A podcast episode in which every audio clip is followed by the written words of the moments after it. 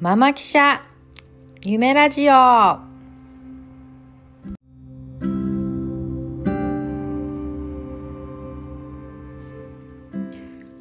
い、今日は金曜日ですね。あの週の終わりですね。あと1日、えー皆さん、えー頑張りましょう。えっ、と我が家はですね、本当にあの激動の1週間でした。あのまあか担当直年に言うとその旦那があの体調崩しまして、えー、と PCR 検査をあの受けました。で、まあ、結果から言うと陰性でとっても良かったんですけれどもやっぱりこのコロナ禍でそういうあの体調を崩すっていうのは本当にあのいろんな意味であの心身ともに疲れるなっていうようなあの印象を受けました。でえっ、と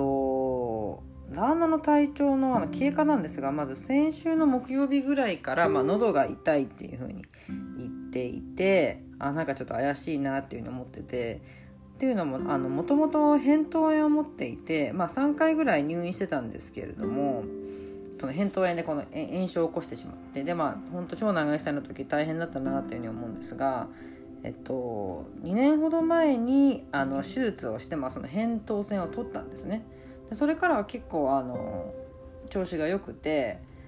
あのあようやくねこの扁桃炎地獄から脱出できたんだなと思ってたんですがそれ以来初めてものすごく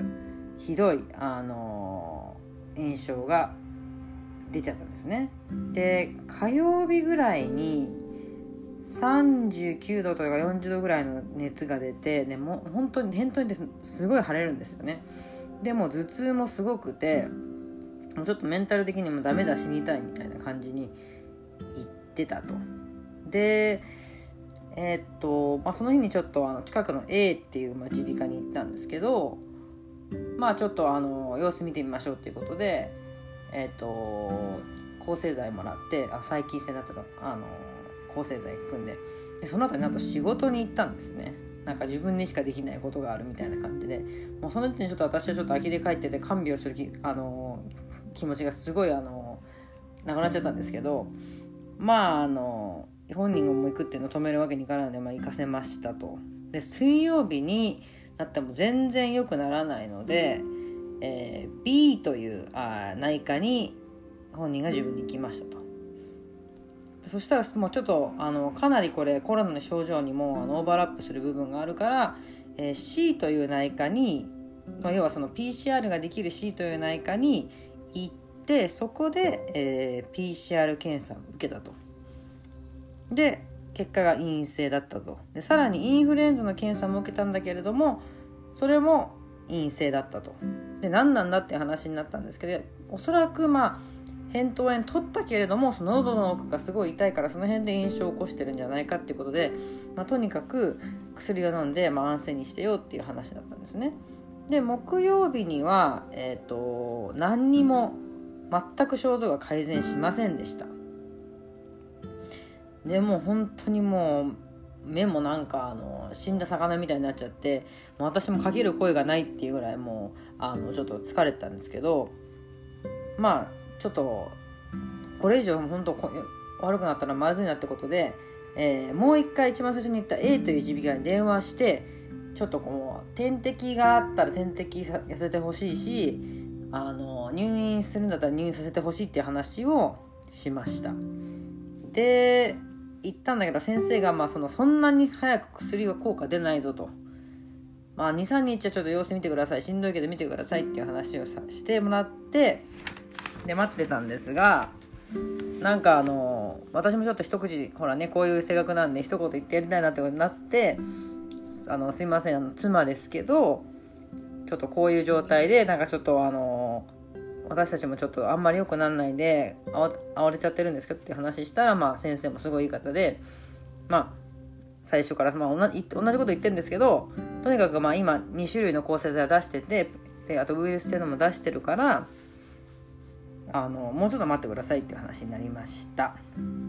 でずっと待ってとにかくまあ寝てもう、まあ、寝てって言っても高熱で寝られないんですけどようやく、えー今日になって熱が下がったんですけれどもまあその間私も結構あの大変でしたね。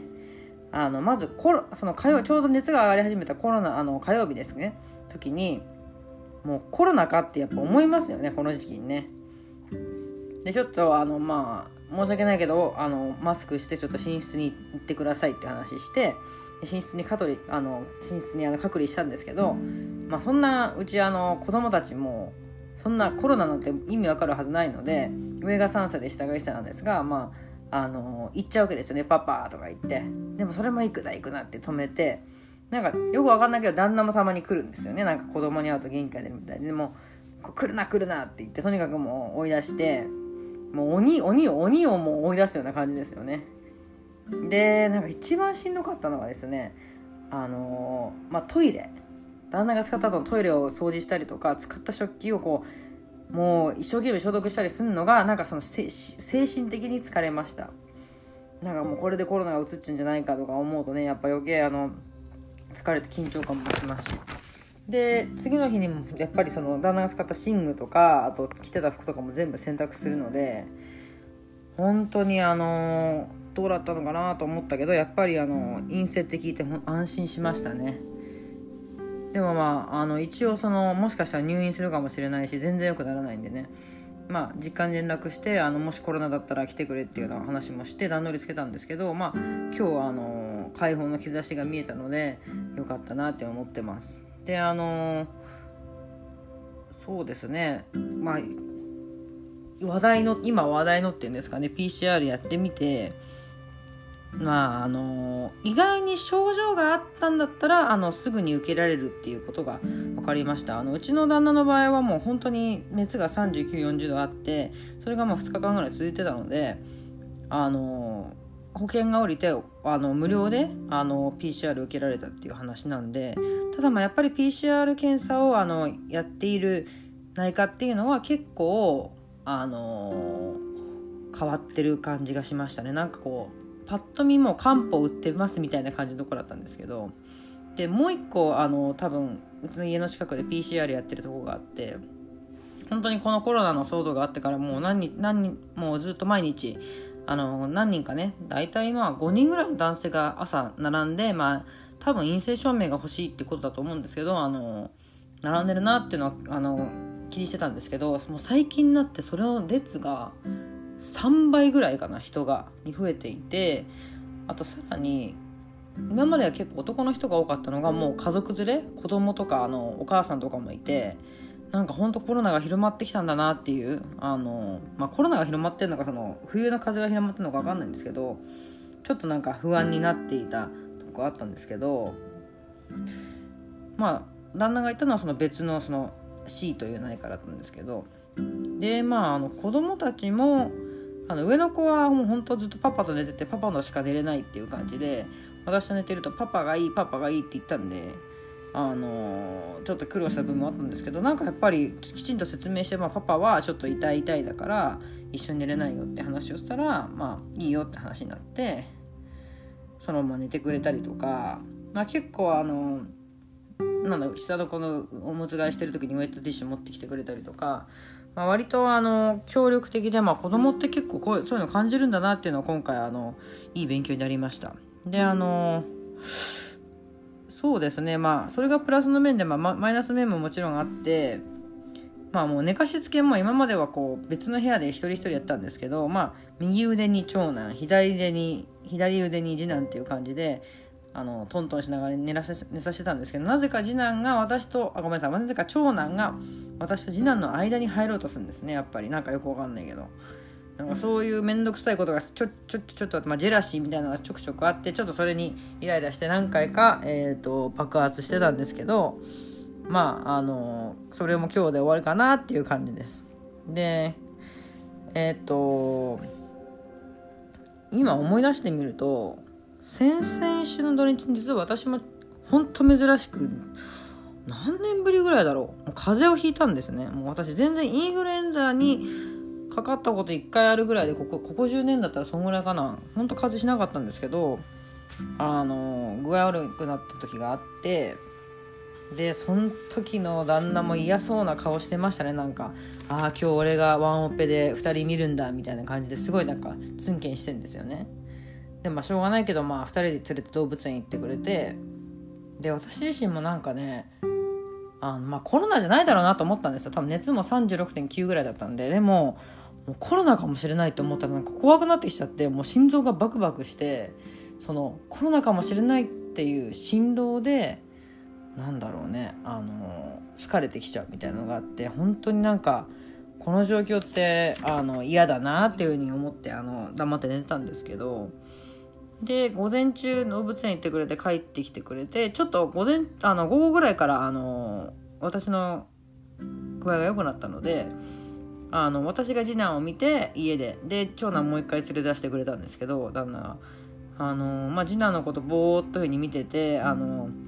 いろんなことがこうできるようになっててあの今までは結構ねなんか長男泣いてしながらその横目で次男を見るとか家事しながら次男を見るってことが多かったんですけどまあ本当に次男のことだけを見るっていう時間を本当久しぶりにいただいて、まあ、例えばそのブロックを丁寧にあの手に取ってみるとかあのタッチとかあんやがあんよがすごいスムーズにできるようになってあのいたりとか、まあ、ゆっくり見てあげる時間があってすごくあの、まあ、そこはそれはそれでまあ風に久しぶりの風になっていいことだったかなっていうふうに思いました。まああのちょっと最最後あのいきあの無理やりなんかポジティブな感じにした感じですがまあちょっとあのこの時期の風は本当にあの応えるなっていう感じしましたね心身ともにあのまああのもう少しあの今からお前もう少しあの助けてくれる人をちょっと事前に用意しとけばよかったなっていうふうに、まあ、思いましたね。まあといってもうちはもう実家旦那も私も実家がも遠いのでとにかくまあベビーシッターさん頼んどいたりとか、まあ、そういうことだと思うんですけど、まあ、しとけばよかったかなっていうふうに思ってちょっとあの今今からも探し始めてます、えー、皆さんもこの時期、えー、体調に気をつけて過ごしてください。バイバーイ。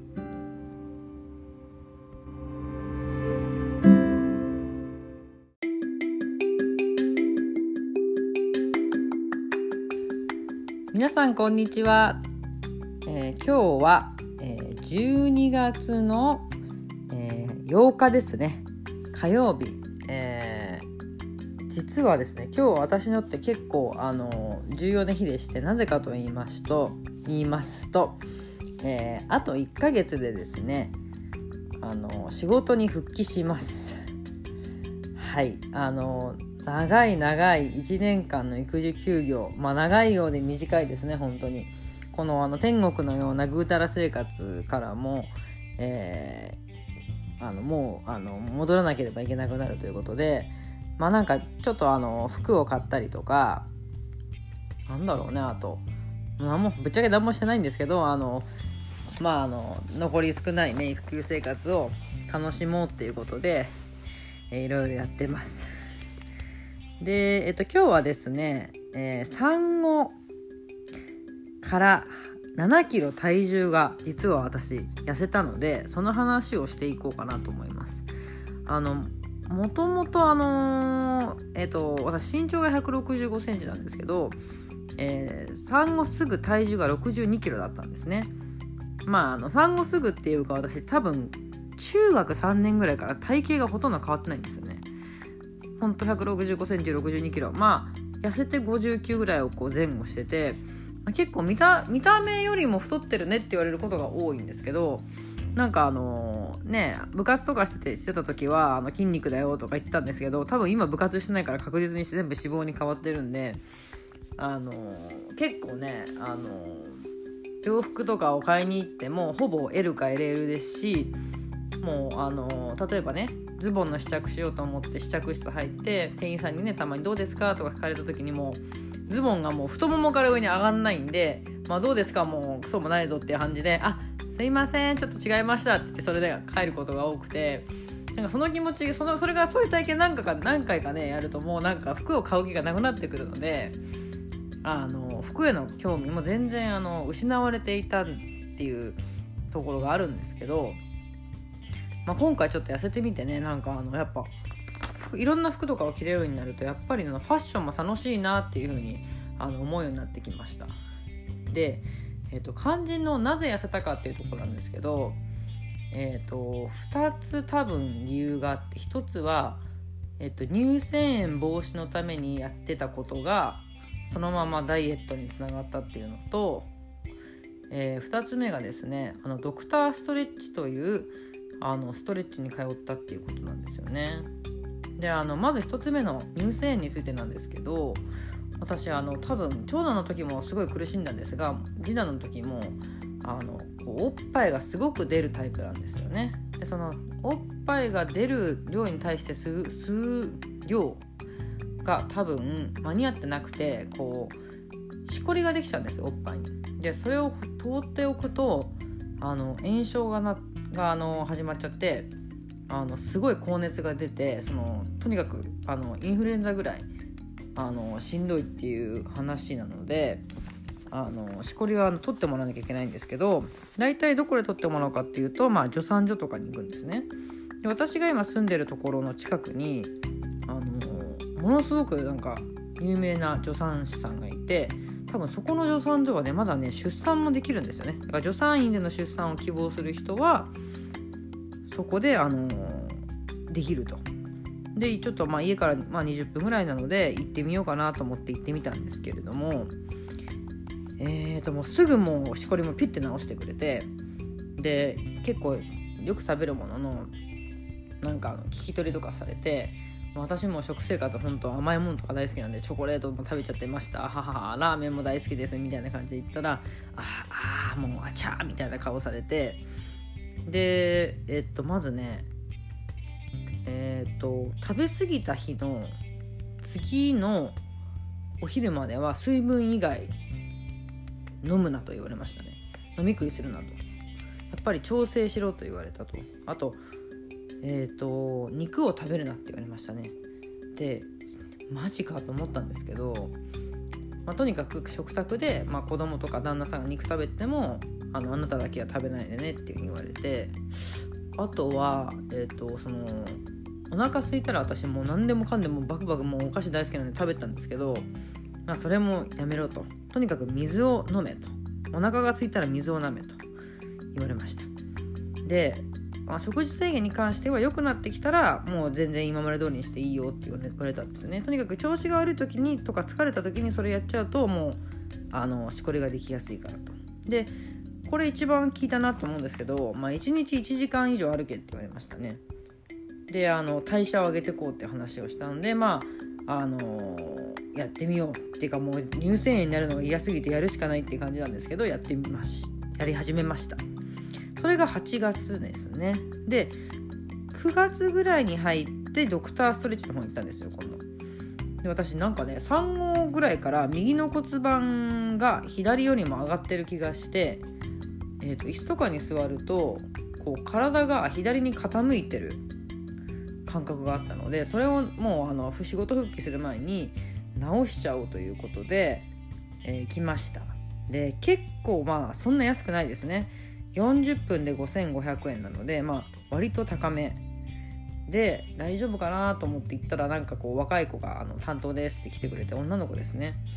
でああこの若い子で大丈夫かなと思ったんですけどすごい腕が良くてですねあの小島さんはあのこの筋肉こういう使い方しちゃってるんでちょっとここ伸ばしていきましょう。でこういうあのメニューを毎日やってください。やっぱり毎日メニューやらないと変わってきませんでとか教えてくれてまあ5種類ぐらい教えてくれたのかな。でわあなんかどんどんどんどん体が良くなっていくのであのなんでそんなにすごいんですかみたいな話したらやっぱりあのドクターストレッチってすごい厳しいあの研修合宿をがあってそれをこう乗り越えた人が店頭に出てるので厳しすぎて逃げちゃう人もいるぐらいあのまあすごいとだからある程度こう何て言うんですかねあの真剣というか本気度が高いあの人がやってくれてるっていうのもちょっとあるのかなというふうに思いました。でそのそのとにかく1時間歩くとまあその疲れた時の食事制限とあとそのドクターストレッチのメニューを続けてたらなんかだんだんね人から「痩せました?」とか「あの大丈夫ですか?」みたいな「どうした?」みたいなあのちょっと心配されるような声も含めなんか言われるようになってでも私的にはね全然気づかなかったんですよね多分結構夏ってなんだろうあのゆったりとした服着るのであんまり気づかなかったんですよねでもちろん水着着る機会なんてなかったんで全然ねあの自分の体型チェックするようなこともないですしまあ鏡見る時間もねやっぱ子供いると少なくなってきちゃうんで全然気づかなかったんですよね。